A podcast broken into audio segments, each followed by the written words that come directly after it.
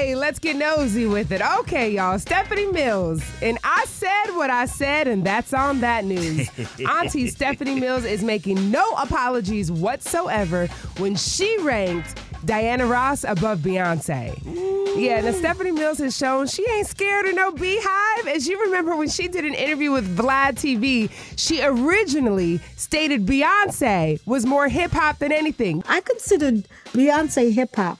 I consider Diana R&B and pop. I consider her royalty. I've always wanted to be like Diana, and Diana Ross is the epitome of of beauty and class to me. Mm, Mm, hip hop house sway. And when she had the opportunity to double back, she did it. Auntie Stephanie did another interview just last week, and they asked her about the Beyonce comments, and she still boldly classifies Beyonce as a rapper. What I meant by that is with this album and the last couple of years of Beyonce, I feel like she's been like a rapper. Like mm. hip-hop. Mm-hmm. I don't know about that, Auntie Stephanie. That song comfort.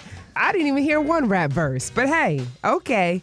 Over the weekend, the NAACP Image Awards went down, and Benjamin Crump, attorney Ben Crump, was awarded the Social Justice Impact Award. very good. Yes, on Saturday night, he received a standing ovation as he gave a very fiery acceptance speech to close out Black History and remind folks Black history is American history, not just for one month, but for 365 days a year. We will not let elected officials exterminate our history, our literature, or our culture.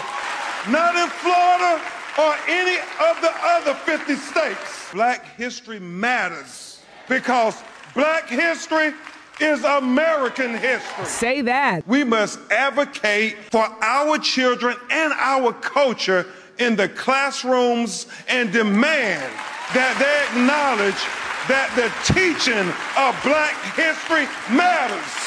Harriet Tubman matters. Frederick Douglass matters. Ida B. Well matters. Thurgood Marshall matters. Dr. King matters. Rosa Parks matters. Malcolm X matters. Shirley Chisholm, John Lewis, they were not mere footnotes in the history books. They were the heroes. Go ahead, Benjamin Crump. And lastly, Dwyane Wade's daughter, Zaya.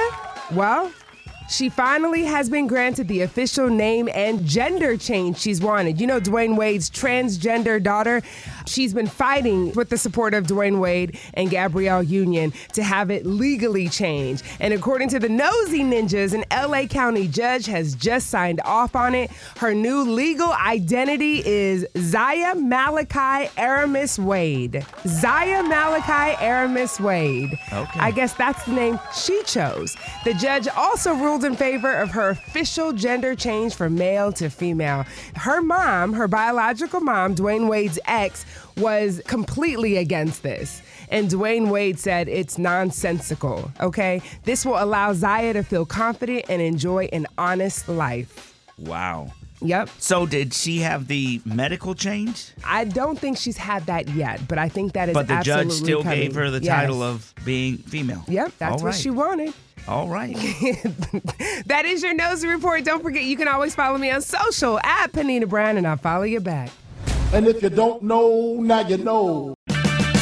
Purchase new wiper blades from O'Reilly Auto Parts today and we'll install them for free. See better and drive safer with O'Reilly Auto Parts. oh, oh, oh, O'Reilly.